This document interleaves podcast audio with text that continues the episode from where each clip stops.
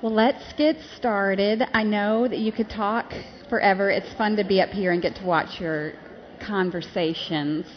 My name is Misty Denman. I'm part of the Women in the Word teaching team, and um, I'm so glad to be here tonight. It's really, for me, a fun way to start off our long holiday weekend, and I hope it is for you as well. And when we design Summer Women in the Word, we uh, try to make it easy for you to come and go as you need to, because we know people travel in the summer. So if you haven't been here much, that's okay. But just out of curiosity, raise your hand if you have been here for this summer series three or more times. Look at you guys so faithful. Okay, what about four or more times? Good. And then who has been here every week this time? It's okay if you haven't, but that's fine. Good for you guys. You get a virtual gold star.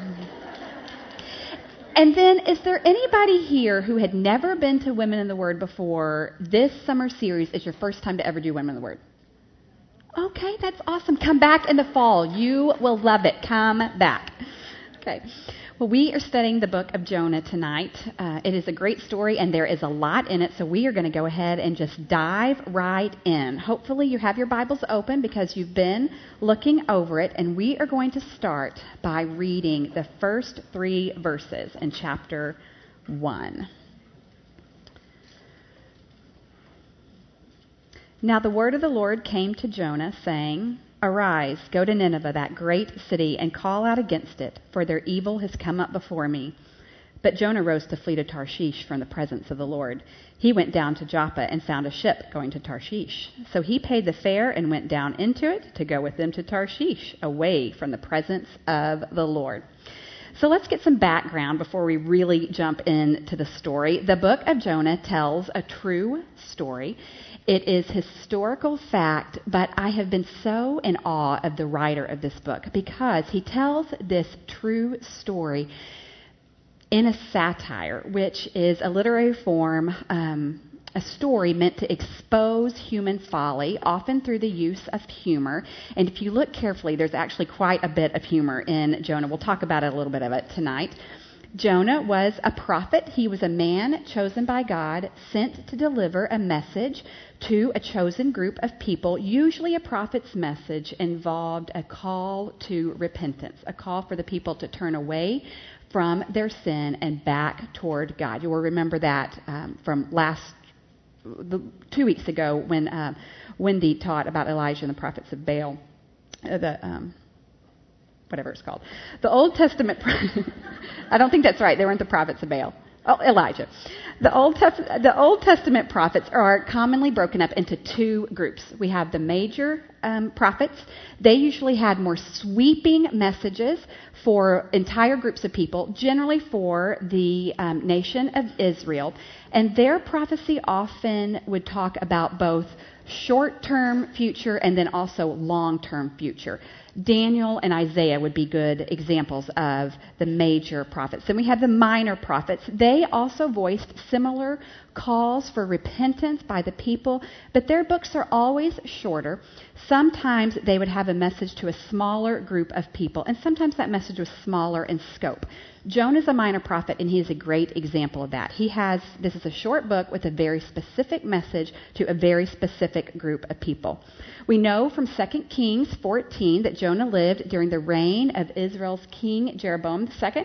That was about the mid 8th century BC. And his mission in Nineveh was not his only task that he was given by God. We also read in 2 Kings that he had been given the privilege of taking a message of blessing to his own people in Israel. God had told him to tell his country that he was going to bless them and that their borders would be increased. So he had had a cushy job of getting to tell good news before he had uh, to his own people, before he'd had this job that he wasn't quite as fond of. So let's pick up in verse 4, and we're going to read from 4 to 16. So he's on the boat, but the Lord hurled a great wind upon the sea, and there was a mighty tempest on the sea, so that the ship threatened to break up. Then the mariners were afraid, and each cried out to his God, and they hurled the cargo that was in the ship into the sea to lighten it for them. But Jonah had gone down into the inner part of the ship, and had lain down, and was fast asleep. So the captain came and said to him, What do you mean, you sleeper? Arise, call out to your God. Perhaps the God will give a thought to us that we may not perish. And they said to one another, Come, let us cast lots, that we may know on whose account this evil has come upon us. So they cast lots, and the lot fell on Jonah. Then they said to him, Tell us on whose account this evil has come upon us. What is your occupation? Where do you come from? What is your country? And of what people are you? And he said to them, I am a Hebrew, and I fear the Lord, the God of heaven, who made the sea and the dry land. Then the men were exceedingly afraid and said to him, What is it you have done? For the men knew that he was fleeing from the presence of the Lord because he had told them. Then they said to him, What shall we do to you that the sea may quiet down for us? For the sea grew more and more tempestuous. Then he said to them, Pick me up and hurl me into the sea. Then the sea will quiet down for you. I know it is because of me that this great tempest has come upon you. Nevertheless, the men rowed hard to get back to dry land, but they could not, for the sea grew more and more tempestuous against them. Therefore, they called out to the Lord, O Lord, let us not perish for this man's life, and lay not on us innocent blood, for you, O Lord, have done as it pleased you. So they picked up Jonah and hurled him into the sea, and the sea ceased from its raging. Then the men feared the Lord exceedingly, and they offered a sacrifice to the Lord and made vows. We're going to stop there for now. So God commissions Jonah to call for the repentance of Nineveh. In response, Jonah attempts to flee from God. Jonah is God's man. So why does he react so negatively to this commissioning that he would find a boat headed as far in the opposite direction of Nineveh as he could possibly go? The answer is a little bit long. Nineveh is a large and important city in the country of Assyria. Assyria was to the north and slightly to the east of Israel. Israel and Assyria had long been political and military enemies. Many battles had occurred between these two countries as well as the other surrounding countries around them. Borders were often fluid, so depending on who had the stronger military at the time, they would gain and lose territory. Borders would move over time, and they definitely warred against each other many times. Jonah knows that if Nineveh repents and turns away from their sin and God doesn't destroy them, they're going to live another day to fight another battle against Israel. And honestly, it would be easier for Jonah and his people to not have have to deal with that enemy. Also, you notice that God calls the behavior of the Assyrians evil. Um, they were an incredibly cruel and violent people. As I was studying this um, and the Assyrian culture, I was a little surprised because there was a period a few years ago where I got really interested in World War II history, and I read a stack of books um, about World War II. Most of them were autobiographies of men who had fought in the war, usually in the Pacific because that's what I was particularly interested in. And some of those books were filled with war atrocities that really almost defied the imagination. But when I read some of um, the Assyrian practices, it was honestly beyond anything I had ever read before. I just stopped at one point reading some of the history because the extreme brutality of these people was really um, hard to believe. Their culture was full of witchcraft, prostitution, incredible amounts of alcoholism, uh, worship of false gods was incredibly widespread, and these were honestly a people that really reveled in that evil and that culture. They, uh, their war practices were terrible, and it wasn't just uh, when when they captured enemies. Um, they did not capture just the soldiers, but women and children as well, and the brutality was against them. Um, they really did celebrate their evilness. So Jonah's not wrong to hate what the Ninevites did. God hated it too. He called it evil and he wanted it stopped. The difference between God and Jonah was that Jonah could not see past his personal hatred to remember that those were a people created by God in his image with souls um, that had been created to do something far different from the life they were living. And while God hated their sin, He cared very much for them personally. Um, and he had a deep desire that they would turn towards him. So Jonah says, No, thanks, but no thanks. Totally content to let the Ninevites just be wiped off the face of the earth. So here's where a little bit of humor comes in. You may have noticed that Jonah is not a laid back guy, as you read during the study questions. Um, so when he decides to say no to God, he doesn't just stay at home and say no. He immediately boards a boat, pays his own fare, and finds a place to go that is as far away from Nineveh as he can, Nineveh as he can possibly get. Tarshish is, we don't know exactly where Tarshish was. Many theologians think it was on the coast of Spain, which would have, would have put it on the exact opposite side of the Mediterranean from where he was, a distance of several thousand miles, an enormous distance in his day. His point is, I'm not going to be idle about this. I am actively turning as far away from, from, from the Lord as I can get. That phrase, away from the presence with the Lord, you will have noticed, was used three times, and it was really meant to emphasize Jonah's intention. He was very intentional about trying to turn away from God. And I think he was so busy saying, Nope, not going to do this, not interested, that he forgot the truth of Psalm 139, 9, and 10 on your verse sheet. It says, If I take the wings of the morning and dwell in the uttermost parts of the sea, even there your hand shall lead me and your right hand shall hold me. Okay, so normally there's lots of comfort in knowing that God is with us all the time and we can't escape his presence. Not so much for Jonah on that day. Jonah gets on the boat, finds out it's not as easy to escape from the Lord as he hoped it would be. God hurls this massive storm on the sea, and I love that word hurled. It's such a visual picture of God's power, I think. Um, and I, I feel like that storm that he sent was almost like God putting his hands on Jonah's shoulders and trying to get eye to eye with him and saying, Jonah, pay attention and listen to me. I'm trying to get your attention. But Jonah is determined to ignore the voice of God. He goes below deck and naps. Um, okay, so I was wondering if Jonah might have been what moms today called a strong willed child. Um, he knows that the storm is a life threatening situation. He knows it's happening because of him. He is completely um, determined to ignore God. Um, he also has a total lack of concern for that whole boat full of pagan soldiers that, if that ship goes down, are going to die, um, not having a saving faith in the living God. And you know, Jonah hates the Ninevites because of their cruel disregard for human life. But in this moment, when he is intent on ignoring God, he is really no better than those people that he has so much hatred for. The sailors begin to realize the storm is Jonah's fault. Um, and even after Jonah says, Throw me overboard, they are determined to find a way not to do that to him. They look for another way, even in these very dire circumstances. Again, Jonah stands in judgment of those who don't worship his God, yet these pagan soldiers who clearly don't yet worship his God um, have more regard for his life than he, who should have higher regard for them than he does. Um, it's a sad statement, I think. Eventually, feeling they have no choice, the sailors do throw Jonah overboard. That storm stops, and now God has those men's attention.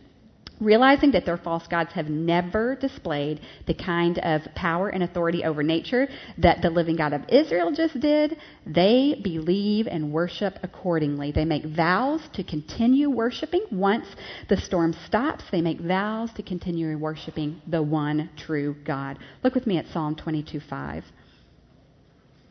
To you they cried and were rescued, and you they trusted and were not put to shame. If these sailors were able to trust and fear the living God so readily after this one display of his power, I wonder how much more we should respond and worship um, our living God, given that we know him and have the whole of Scripture in our hands, have such great teaching right at our fingertips every day. Their response to a show of God's power has been very convicting to me. You know, most of what we learn from Jonah is by negative example. He literally slept while a deadly storm threatened the lives of men around him. Let us not be women who sleep through life while there are lost around us who are perishing. Instead, let's be women who live purposefully, obeying the commands and instructions of Jesus in Matthew 5:16. In the same way, let your light shine before others so that they may see your good works and give glory to the Father who is in heaven. Okay, look with me now just at um, chapter 1, verse 17. And the Lord appointed a great fish to swallow up Jonah, and Jonah was in the belly of the fish three days and three nights. So we've seen God's sovereign control over nature and creation when he hurled that storm into the sea, and then he calmed that storm. Now we see his sovereignty in that fish swallowing Jonah. It was no random luck. That fish had been assigned to this task. Chapter 2 records Jonah's prayer from the deep. I hope you got a chance to uh, look over that carefully in your discussion time. You know, until I really studied this text, I will tell you that I had always thought of the fish swallowing Jonah as a punishment. In reality, you see in that prayer that, the, that Jonah was in the deep with the seaweed all around him, probably moments from drowning. And the fish actually saved his life. Um, in truth, God provides that great fish to rescue Jonah, Jonah from drowning. And Jonah's prayer of thanksgiving is for being saved by the fish, not from the fish. Remember, he prays that prayer of um, thanksgiving for his life being saved while he's still in the belly of the fish. So, most of us are pretty familiar with time out as a discipline technique for kids. I've used it lots of times myself with my boys. One of them was um, a little more responsive to it than the other because he kind of liked being in the middle of the action more than others. I wonder if when our kids and grandkids um, really understand the story, they might think their timeout chair isn't quite as bad as they thought it was. Jonah was disrespectful and disobedient to God, and God gave Jonah what I think amounted to a three day timeout in the belly of a hot, stinky, slimy fish, dark, um, okay, so you know you've heard that phrase tough love. It was it it talks about when someone will treat somebody harshly, maybe a parent to a child, um, with the hope that at some point good will come out of it. That term was coined in the late 60s. There's nothing new under the sun, and I kind of feel like Jonah's three days in the fish was God's version of tough love timeout. Jonah had plenty of time to think about the compassionate nature of God who had saved him while he was in that fish. He had plenty of time to think about salvation belonging to God and not to him. And it's interesting to me that every line of Jonah's prayer is either a quote or a paraphrase of a psalm. Jonah knew God's word. The problem with Jonah was, I think that he had a head knowledge of God's word. At this point, it doesn't seem like what he knew of God had made it to his heart. Um, the scriptures have not managed to change him into a man of obedience, uh, compassion, kindness, or love for the lost people around him. Unfortunately, Jonah closes his prayer on a promising note salvation belongs to the Lord. And I think in this moment, at least in the uh, end of his three day timeout, I think he gets it. You know, I really love also the end of Jonah's prayer with God's salvation on his lips because Jonah's three days in the whale are a foreshadowing of Jesus' three days in the grave. Look with me at Matthew 12:40. For just as Jonah was three days and nights in the belly of the great fish, so will the Son of Man be three days and three nights in the heart of the earth. This is Jesus speaking prophetically about his own coming death and his resurrection. Um, and it was the death and resurrection of Jesus that accomplished God's means of salvation for all who believe. Jonah's timeout is over, so that fish vomits Jonah up on the shore. This is another part that is fairly funny if you stop and think about it. It's pretty ignoble to be vomited out on a beach um, by a fish. I am so curious as to whether, as he's laying there covered in slime, if people are around. Did God spare him of that indignity? I don't know. I would so love to know how that looked and how long he laid there and how he cleaned up and all of that. I will also tell you that if I had been in that fish for three days, I probably would have spent a lot of time wondering if I was going to get out, and if I was going to get out, how I was going to get out. And the truth is, being vomited out is probably better than the alternative, so maybe God's compassion takes different forms in our lives. I so debated whether to say that or not. I hope it's not too gross, but I just thought it so many times, so I had to share it with you. Follow along with me. Let's read chapter 3. Poor Jonah. He kind of deserved it, though. Then the word of the Lord came to Jonah the second time, saying, Arise, go to Nineveh, that great city, and call out against it the message that I tell you. So Jonah arose and went to Nineveh according to the word of the Lord. Now Nineveh was an exceedingly great city, three days' journey in breadth. Jonah began to go into the city, going a day's journey, and he called out, Yet forty days, and Nineveh shall be overthrown. And the people of Nineveh believed God. They called for a fast and put on sackcloth, from the greatest of these to the least of them. The word reached the king of Nineveh, and he arose from his throne, removed his robe, covered himself with sackcloth, and sat in ashes. And he issued a proclamation and published throughout through Nineveh by the decree of the king and his nobles, let neither man nor beast, herd nor flock taste anything. Let them not feed or drink water, but let man and beast be covered with sackcloth, cloth, and let them call out mightily to God. Let everyone turn away from his evil way and from the violence that is in his hands. Who knows? God may turn and relent and turn from his fierce anger so that we may not perish. When God saw what they did, how they turned from their evil way, God relented of the disaster that he had said he would do to them, and he did not do it. So Jonah half heartedly obeys God. He goes to Nineveh and warns them of coming destruction because of their deep sin. I want you to notice that twice Nineveh is called a great city. That means that it was a large and culturally important city um, full of thousands of men and women and children who did not know God, who had been made in his image, but who were in danger of dying without having the opportunity to hear his word. Jonah goes into the city to warn the people that they must turn from their worship of false gods and evil practices or face certain destruction from the hand of the living God. You know, the deep and wide compassion of God is certainly a major theme in Jonah. But we also cannot miss the truth that God will not tolerate the sins of Nineveh forever. Um, God will destroy them in his perfect timing if they do not turn from their evil ways. But does Jonah speak here of a man passionate to turn a lost nation's heart to God? I don't think so. And to just stop for a second and think about, if you're familiar with some of the other prophets, the deep passion and distress that they have for their people. Look with me at, at Isaiah 55. It's a great example here of that. Seek the Lord while he may be found. Call upon him while he is near. Let the wicked forsake his way, and the unrighteous man his thoughts. Let him return to the Lord, that he may have compassion on him, and to our God, for he will abundantly pardon. That, there's a lot more of that where it came from. Lots of verses like this. Isaiah was a man who clearly um, had a deep desire for the people to turn back to God, a deep worship for his God.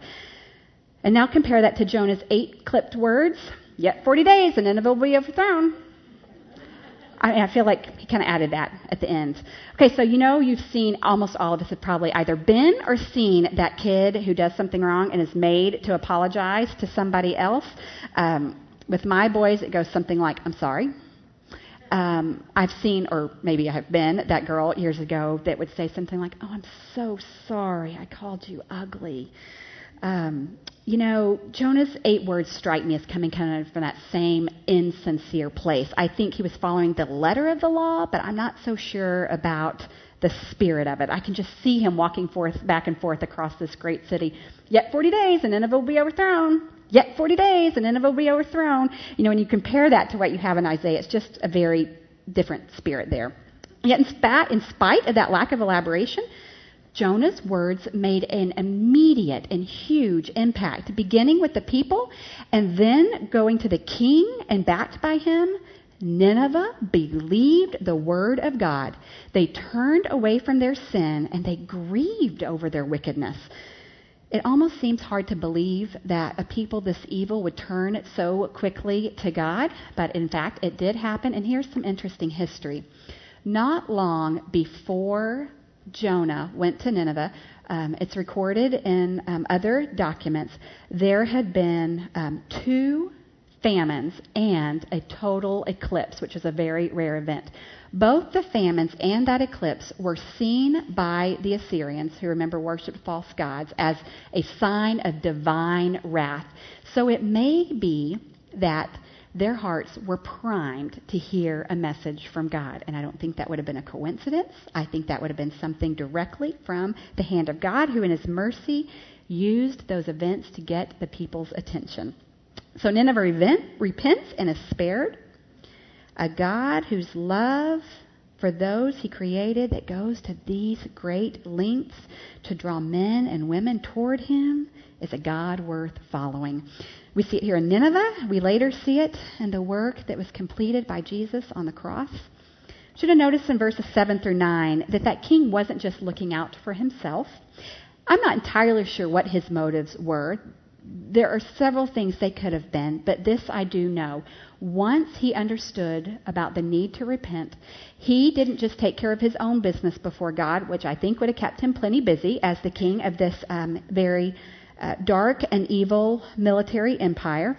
He shows great concern that the people would also repent. Like those sailors on Jonah's ship, this pagan king values the people around him more deeply than Jonah does. You know, this whole chapter to me is a really stunning picture of God's great compassion for the repentant sinner. God extends his saving mercy to all who seek him. Regardless of their past history, Jonah thought God's great mercy was only for the people of Israel, but that was not true at all. God showers His grace and His mercy on those men and women who had a history of committing atrocities, who had a history of reveling in those things. But now they're leaving those ways around, behind, turning toward Him. And what does that mean for us here tonight? I think it means that there is nothing that any of us have done that is too much for God to forgive. I think that as long as we trust that our sin was nailed to the cross with Jesus, when we place our faith and our trust in Him and orient our lives toward Him, He can and will redeem every corner of our lives. His grace is enough. Okay, let's pick back up in our text. Follow along with me as I read chapter 4. But it displeased Jonah exceedingly, and he was angry. And he prayed to the Lord and said, O Lord, is not is is not this what I said when I was yet in my country? That is why I made haste to flee to Tarshish, for I know that you are a gracious God and merciful, slow to anger and abounding in steadfast love and relenting from disaster. Therefore, now, O Lord, please take my life from me, for it is better for me to die than to live. And the Lord said, Do you do well to be angry? Jonah went out of the city and sat to the east of the city and made a booth for himself. That would be a shelter. He sat under it in the shade till he should see what would become of the city. Now the Lord God appointed a plant and made it come up over Jonah that it might be a shade over his head to save him from his discomfort. So Jonah was exceedingly glad because of the plant. But when dawn came up the next day, God appointed a worm that attacked the plant so that it withered. When the sun rose, God appointed a scorching east wind, and the sun beat down on the head of Jonah so that he was faint. And he asked that he might die, and said, It is better for me to die than to live. But God said to Jonah, Do you do well to be angry for the plant? And he said, Yes, I do well to be angry, angry enough to die. And the Lord said, You pity the plant, for which you did not labor, nor did you make it grow, which came into being in a night and perished in a night. And should not I pity Nineveh, that great city in which there are more than 120,000 persons who do not know their right hand from their left, and also much cattle? Jonah responds angrily to God's compassion. After he warns Nineveh of God's coming judgment, Jonah goes outside and awaits their fate outside of the city. In his personal judgment, God was wrong to give uh, Nineveh a chance to turn away from their sin.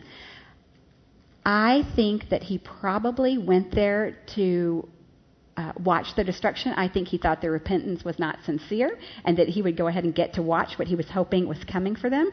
And I know right now that some of you are silently judging Jonah because as I studied this book, I battled that myself.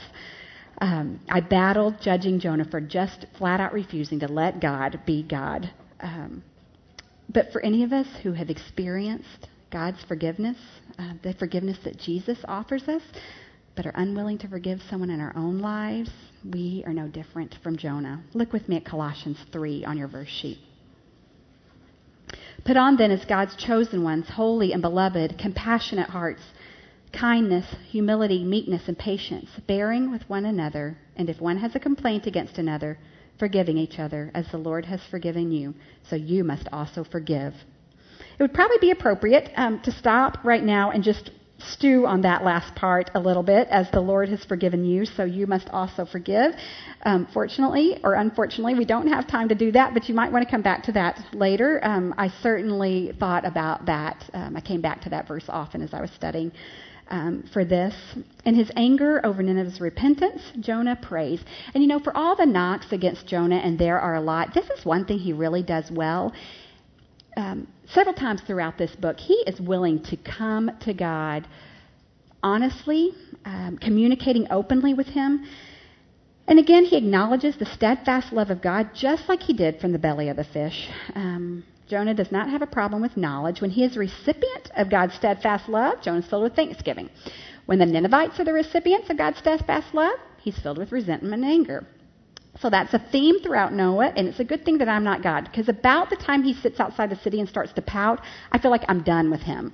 But not so with God, thankfully. Patiently, graciously, God asks Jonah a rhetorical question, inviting him to examine his own heart for the sin within and reconsider. Do you do well to be angry? Do you do well to be angry? Do I do well to be angry? If you're struggling with anger or with difficulty forgiving someone, um, God wants you to bring that before Him in obedience, but He never expects us to muster up that obedience on our own. Um, instead, our ability to obey comes from the work of the Holy Spirit. We don't have time to read it today, but when you can, go back to the two verses that are next 1 Corinthians 3 and Ephesians 4. The obedience we are called to is hard. Um, as much as I want to, I get why Jonah hated Nineveh, but we can do all things not on our own, but through Christ who strengthened us. These verses are good um, remembrances of that. God first provides and then removes a nice shady vine over Jonah's shelter. Again, a sovereign display of God's control over nature. We had um, the storm the fish. Now we have God appointing the vine to grow very quickly. Then we have the worm that he appoints to eat it up so that he no longer has that shelter. And then we have him appointing that east wind. Uh, lest we think that there is anything outside of the control of God, there is not uh, his control over nature in this book, I think, is a great example of that. When that vine withers, Jonah's distress shows that he cares more about the destruction of that vine and about his own physical comfort than he does about the souls of all of those people in Nineveh. God continues his patient work with the pouty prophet by asking him another rhetorical question that invites Jonah to compare his concern for that plant with the souls of those thousands of people. people. Listen to how one theologian paraphrased this. This is God um, speaking to Jonah, a paraphrase.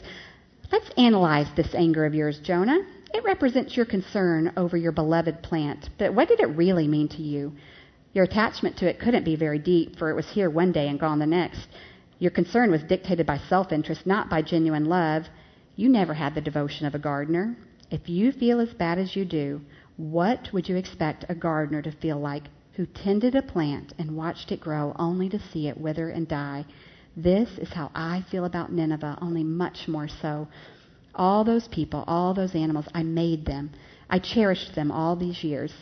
Nineveh has cost me no little effort, and it means the world to me. Your pain is nothing compared to mine when I contemplate their destruction. God loves the lost, and we are called to share that love and concern for the lost with him. Look with me at 1 Timothy 2.